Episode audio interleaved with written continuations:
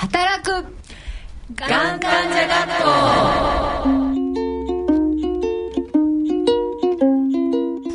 皆さんご機嫌いかがでしょうか？働くがん患者学校学級委員長の桜井直美です。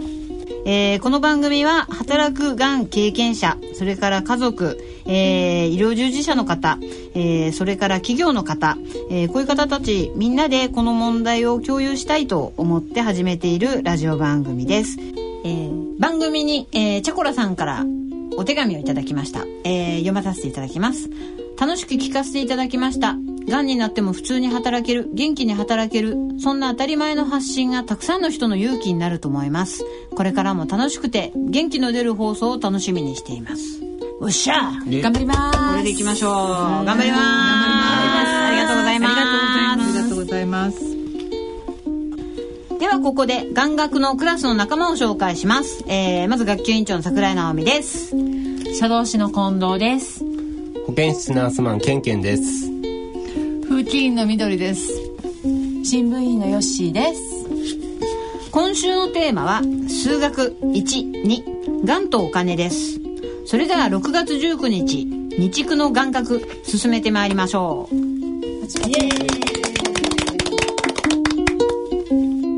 働くがん患者学校。この番組は CSR プロジェクトの協力でお送りします。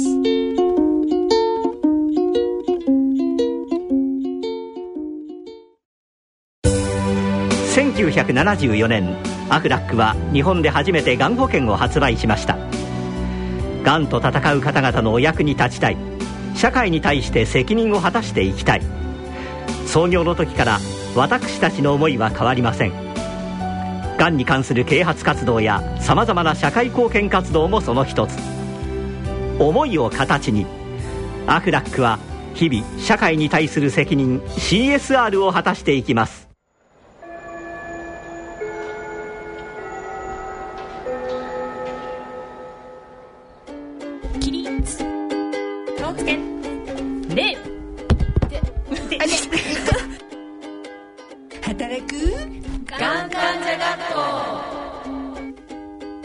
働くがん患者学校。この時間はアフラックの提供でお送りします。改めまして学級委員長の桜井直美です。1時間目のこの時間は数学1の時間となります。がんとお金支出についてです。えー、がんの治療費って意外にいろんなことでかかるかと思うんですけれども東北大学の小沼先生等々からあのいろんな発表がされてますけど大体100万円ぐらいな感じだと思うんですけども。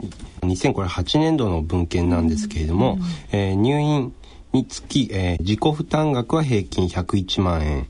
で入院は、えー、53万円、それから外来治療で18.1万円、うん、えー、交通費で4万5千円という形ですね。うんやっぱりみんなもこのぐらいかかってます。私は、えーと、放射線治療がなかったんですけども、うん、初期治療いわゆる、うん、えー、手術とそれから、まあ、直前の検査とかと、あと化学療法を入れてやっぱ100万円は出ましたね。うん、かかった、外来がどんどん増えてきているからここの外来にかかる交通費とか、ねねかかってくるよね。悪いとタクシー使っちゃうそうそうそうそうそうそう。やっぱりこういうところが結構かかってくるのかなと思うんで。あの風紀委員のみどりさんなんかは、はい、あのいわゆる保険が効かない診療も受けたんだよね。えー、私はあの標準治療じゃなかったので、うん、えっ、とその手術もあの九州ですか受けれない手術だったので。九州、えー、そうなんですよ。ですから手術だけで、えー、150万。プラス検査入院等々で多分25万から30万ぐらいだったかしらね。でその九州まで行く交通費と、でまああの付き添いも最後の方が来てくれたので、うん、そのその付き添いの交通費と宿泊費等々入れると、うん、やっぱそこで10万ぐらい軽くかかっちゃうんですよね。うん。初期の治療費全部合わせると200万ぐらいかかって200万、うん、大きいね。来たね。これは、あとなんかその初期治療費でも確かに困ったんだけれども、グッズ類、入院した日にこれ買ってきてくださいって A41 枚のね紙を看護師さんから渡されて、あのいろいろなんか湯飲みとかね。T 字体とかね、そう T 字体とか術着とかいろいろ買いに行かされてね。そう買ってくるともう現金がなかったっていう、うん。結構いくよねこれもね。どう？カツラとかやっぱり脱毛化学療法して脱毛とかするとカツラを買うよね。うん。でカツラはねちょっと奮発していいの買っちゃったから、うん。あとほら帽子とかあの、バね。ンダナとかね、そうそうそうそう。で意外にほら長持ちするもんじゃない？じゃないそう。帽子って。そう。でついつい買い足して買い足していくと気がついたらあれ意外に買ってたなと。かビンゴ。あの、私そう。だから、えっ、と、大体、カツラって、医療用のカツラって、平均でな7、8万円。その人、根毛のタイプ。人の毛と、それからあと人工の毛が混じってるのが一番取り扱いやすいっていうので、最低みんな1個ぐらい買ってたんだよね。で、私は、もう休職しちゃうからいいやと思って、帽子？で過ごそうと思ったんだけど、やっぱ季節が変わるでしょ、夏用、冬用って買い替えたりあとやっぱり毛がこうチクチク刺してきたりとかっていろいろね素材とかこだわり始めたら、結局ね同じぐらいの金額使っているんですよね。あと下着？ああ、うん、やっぱ私乳がんだったんで、そのやっぱ乳がん用の下着というのを、あの後から通信販売とか、まあ、その頃は1社ぐらいしかやってなかったかな、なんかお大手のところですごい高くって、びっくりしたのを覚えてる。あのもう放射線治療してる時とか擦れて痛いじゃないですか、はいしかも1枚じゃ済まないからそう。毎日毎日毎日だから。から無理無理。ねすまないよね、うん。うん。さすがに78万まではいかなかったと思うんだけどでも帽子と合わせると5万は超えたかな。うん、行くよね。行った行行くよね。私は、あの、ほら、全摘をして、結構広範囲に取ったから、こう、右腕がうまく上がらなかったね。なので、あの、変な話なんだけど、ブラジャーが、あの、背中のがもうダメだったのね最初。あ手が回らない。そう、回らなくって、で、前開きのブラジャーっていうのを買うと、すごいやっぱい、いったね。うん、それでやっぱ肌に触れるものだから清潔にしておきたいので、替えを何枚か買うと、うんやっぱ56万は確実にいった、ね、今でもそう。今はどうしてる？あのやっぱり当たりが柔らかいもの、うん。あの若い時みたいにあの、ワイヤー入りっていうそういうのはもうもう無理。もう無理 多分1時間以内に腕がしびれる感じ。そうだよあれやねっぱりそうか、うん。うん、よくねあのワイヤーだけを抜いて、抜く人いるね。うん。抜いて使うといいとかって、ね。持ってたやつは抜いた。あそうとしてちょっとやってみようかな。うん。ねえ私もやってみればよかった。試しに。うん。まだあるはず。まだあるはず。みどりさんとこどうしたなんか日本ってこう下着買いに行くとその乳がん用の下着ってまずないしない。うん。でソフトブラ、うん。要するにワイヤーないブラを探すとなんかこうおばさん。そうそうそうそうななんかそれすごいい寂しかったですよね。それはすごく覚えてますね。うん。もうね。だからやっぱりなんか私これで結構一時金っていうのかしら、本当に底ついちゃって、当座の現金、病院が全部現金払いだったので、そう。ねえ。カード使えないね。ード使えなかった今から、はね使えるけど。カード使えばものすごいポイント貯まって、思うんですけど 当時はカードも使えなかったからもう現金がとにかくなくなって、あの定期預金をねもう解約したのは覚えてますね23本。もうその時こう利用できた制度としては高額療養費制度っていうのがあったの。これはみんな使いました？使った。使った、ヨッシーは？あ使った使った。使った？であのほら外来の時、ほら、うん。月何万円以上って上限があるじゃないですか、でその 化学療法が月に2回入って検査が1何回入るとおもうすぐもうすぐもうすぐいけるいける上限超える。って期待しながら。だよね。だから本当になんか1匹から31だから、もうその間にどういうふうに組み立てるかみたいなのも、本当にしんどい人はやっぱ考えてたりとかし,、したね。今でもだいぶ変わったんですよね。そうですね。あの入院の場合は事前に、うんあの健康保険うん。のそういったところに申請を出せば窓口の支払いが限度額までっていうのができたので、うん私たちだから8年7年前ぐらいに一つの科でないとダメだったんだよね。そうだね。放射線科と乳腺外来だとダメ。そうだったの。重ねるのでしょ？外科だから。今違うんですか？今は、いしあの同じ病院の中であれば科をまたいでいれば一月一緒に、そうだからなるべくねその一つの病院で超えるようにした方がいいことはいいんだけどでもねやっぱり地方の方とかで放射線の機会がないとかってなってくるとどうしても別の病院に一部分だけ行かなくちゃいけないとかっていうのが出てくるのでなんかまだまだそういう部分でこうフレキシブルというかなんか実情とは合ってないのがこの制度なのかなというふうには思いますよね。まあやっぱりでもこういう制度を知るっていうこともでもやっぱ大切すごい重要だと思いますよね。あの自分で言わないと、あのやってくれないっていう申請主義って言うんですけどやっぱりそれも役所も病院も,、もう全部やっぱりそういったシステムの上で成り立ってるので、知らなければタイミングよく使えないっていうことはあるんで、うん。やっぱりあのたくさん情報を集めていただいた方がいいと思います。そうですね、そういうのの情報を集めるのはどういうところがいいんだろう？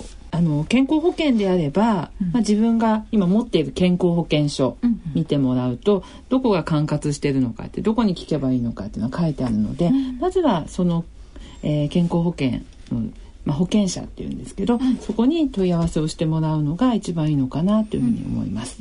あとはあの社会保険労務士に聞いてもらってもいいのかなっていうところとあとがんと一緒に働こうかなですね。合同出版。はい。みんなで出した本、はい。書きましたね。そうです教科書ですここにも情報は入ってますね、だからこの辺も見てもらえれば、そうぜひあの第4章保険や社会保障制度はこう使うっていう。こう使う、こう使うっていうのが書いてあるのでぜひこれも参考にしていただけたらいいなというふうに思いますね。あとあれですよね、そのケンケンが持ってる、えー、とこれは今年の4月に出てるあの春に出てる国立がん研究センターのがん情報サービスっていうあの、えーホームページからもダウンロードできるんですけれども、患者筆記。患者筆見はいはいはい。がんになったら手に取るガイドというのが、あの PDF でダウンロードできるので、あのまあ、そういった中にもお金のことっていうのが記載されています、でそこでは、えー高額療養費のことであったりだとか、まあ、助成金であったりとか、えー民間の保険に関してっていうのもコメントがあるので、まあ、一通り知るには一番バランスがいいんじゃないかと思います。やっぱりあれですね自分で知っておくどういうものがあるのかっていうのを、ぜひ情報収集をしてほしいなと思いますね。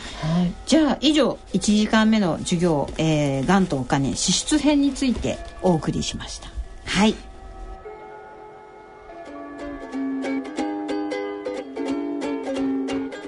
起立気をつけ。礼働く働くがん患者学校この時間はアフラックの提供でお送りしていますさて2次元目は数学に「がんとお金減収」をテーマにお送りします。えっ、と、はがきがいくつか届いてるんですけども、ちょっと読みますね。えー、これは川崎市の方なんですけど、男性の方です。えー私は41歳の時に S 状結腸がんの手術を受けたが、えー以後13年間、全く昇給がストップしていると。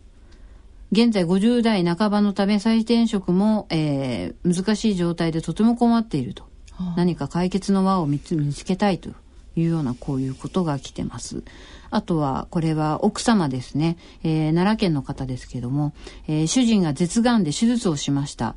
えーその後職を失い現在に至ります。えー少しでも情報が欲しいですっていうことで来てます。それからこの方、茨城県の方ですけれども、えー3年半前に乳がんを発症し、えー当時フルタイムで勤めていた仕事を辞めざるを得なくなりましたと、えー手術放射線などの治療が一段落した後パートの仕事に就きましたが、えー治療や検査のために月1回から2回の通院は必要でその度に休まなければなりませんでしたと。えー誰かに代わりをしてもらわなければならず、えー休みのたびに肩身の狭い思いをしました。結局1年余りで辞めざるを得ませんでした、っていうおはがきが来ています。あの私たちこれ2008年それから2010年と2回ほど調査をしたんですけど2008年の時にもやっぱ3人の1人の方が、えー転職あるいは離職解雇とかっていうような結果を受けてる。がんの前後で、えーそれかと2010年の方の調査ではこのがんとお金収入っていうところについてた、えー全体の7割の方が年収4割減っちゃってるっていうこういう現状が明らかになりました。でちょっとこれショックだったのはこのうちの1割の方が、えーそのために、えー治療方法を変更する。もしくはもうやめてしまうという方もいらっしゃいました。1から2%だったらやっぱ出てきたっていうことで、まあ、これ今の本当にがん医療の一番大きな問題かなというふうに思ってます。この収入が減った中で、高くなっているがん治療をどうやって払っていくのかという部分、これもう本当に本も出てますしみんなもやっぱ悩んでいくと思うんですけどまずはじゃあ収入が減ったっていうところからちょっとお話ししていこうかなと思います。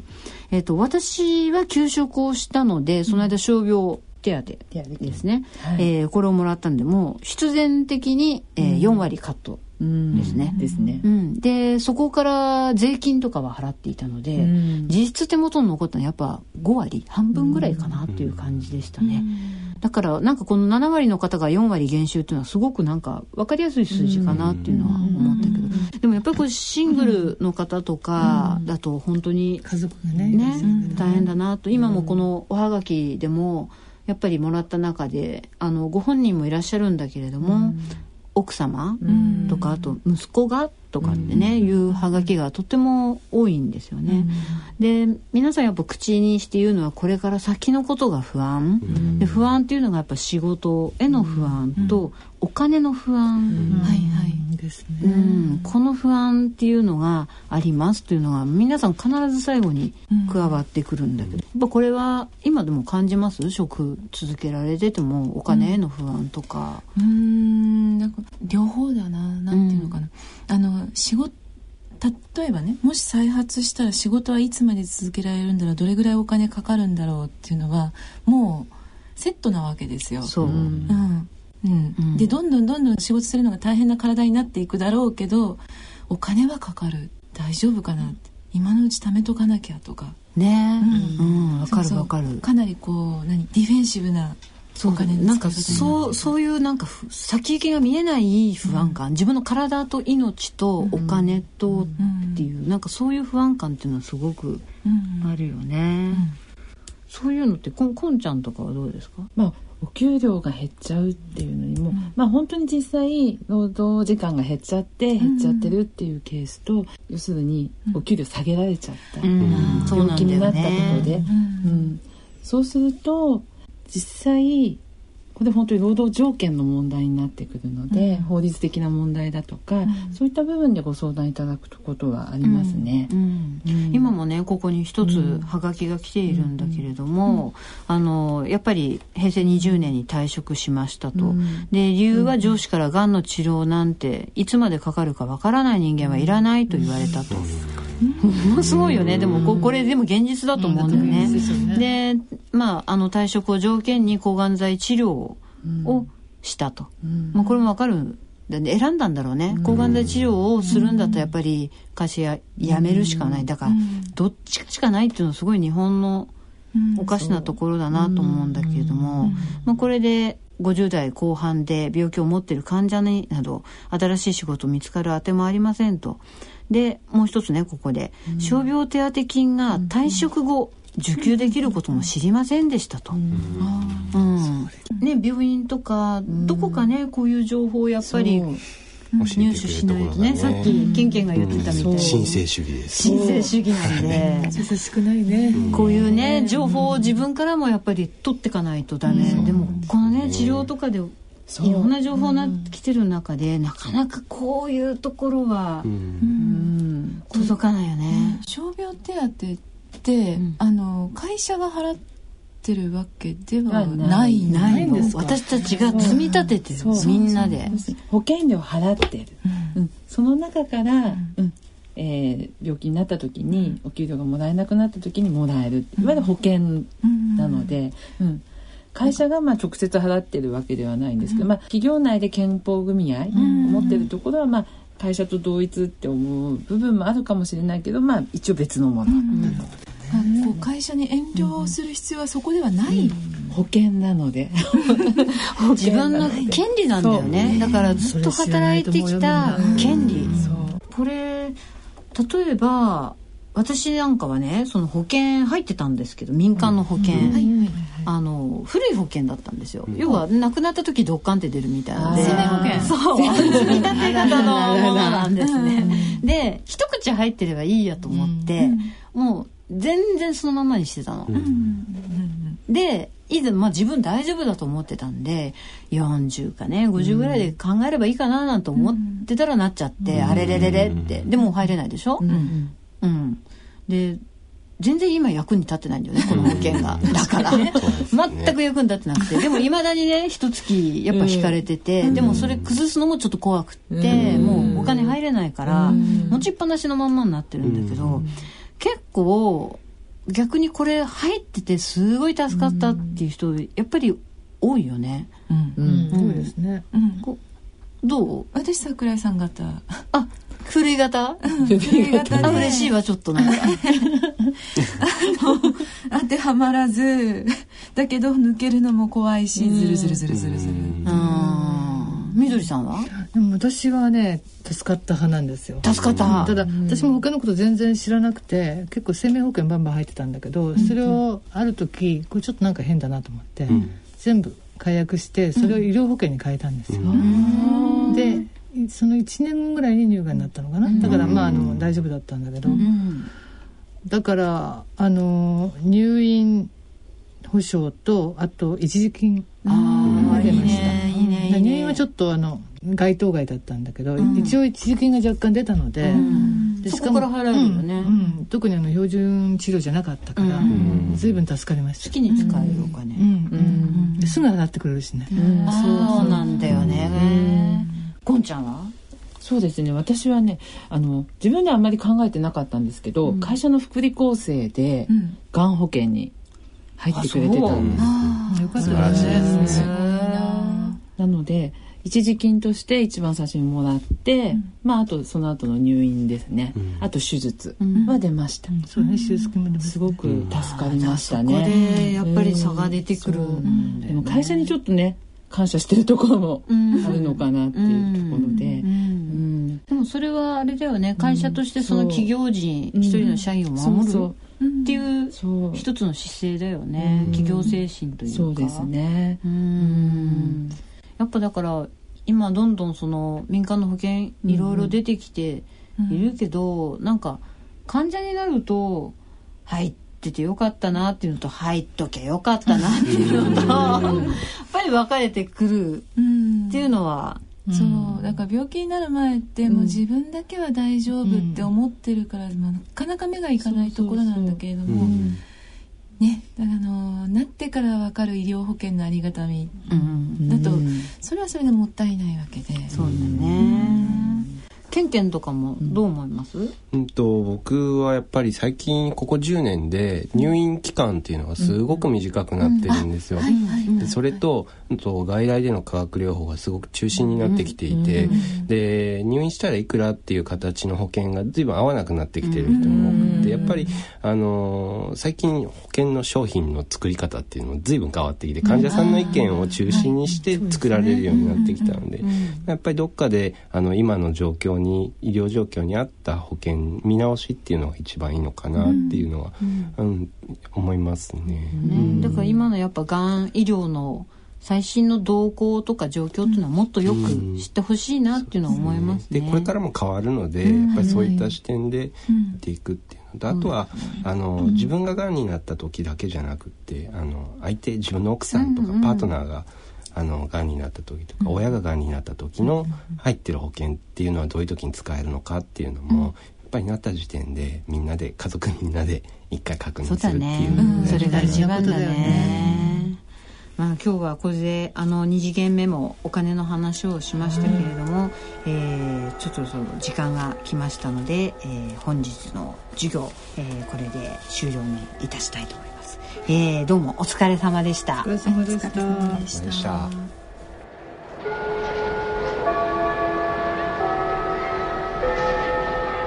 働く。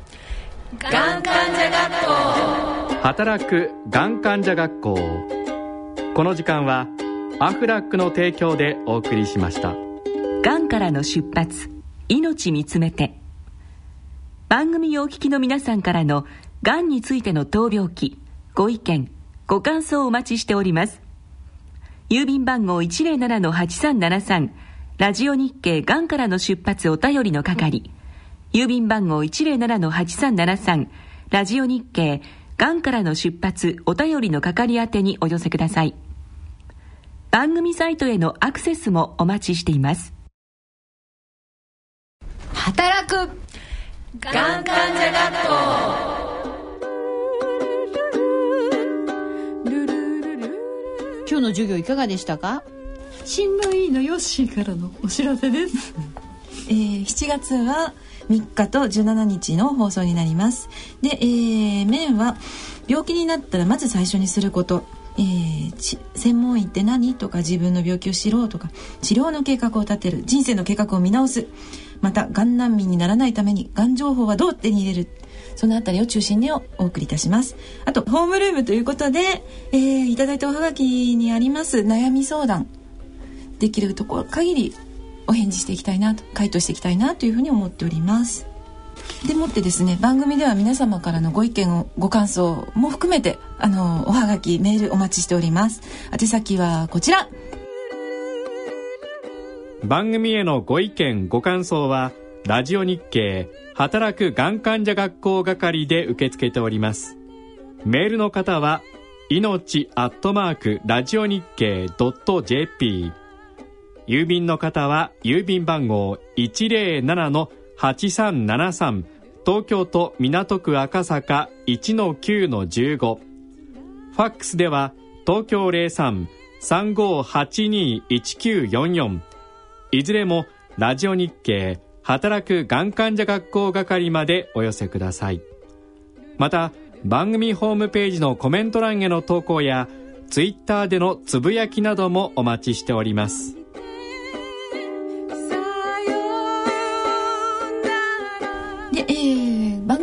まさせていただきましたおはがきメール送ってくださった方には番組特製学生証を送らせていただきたいと思います。ん。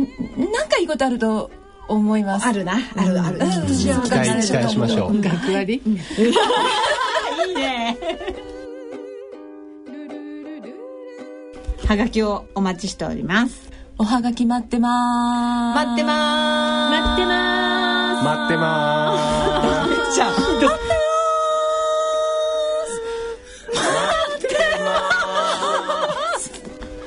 ダメじゃんこれ。つないだ手を解いてさよなら。働くがん患者学校。この番組は CSR プロジェクトの協力でお送りしました。学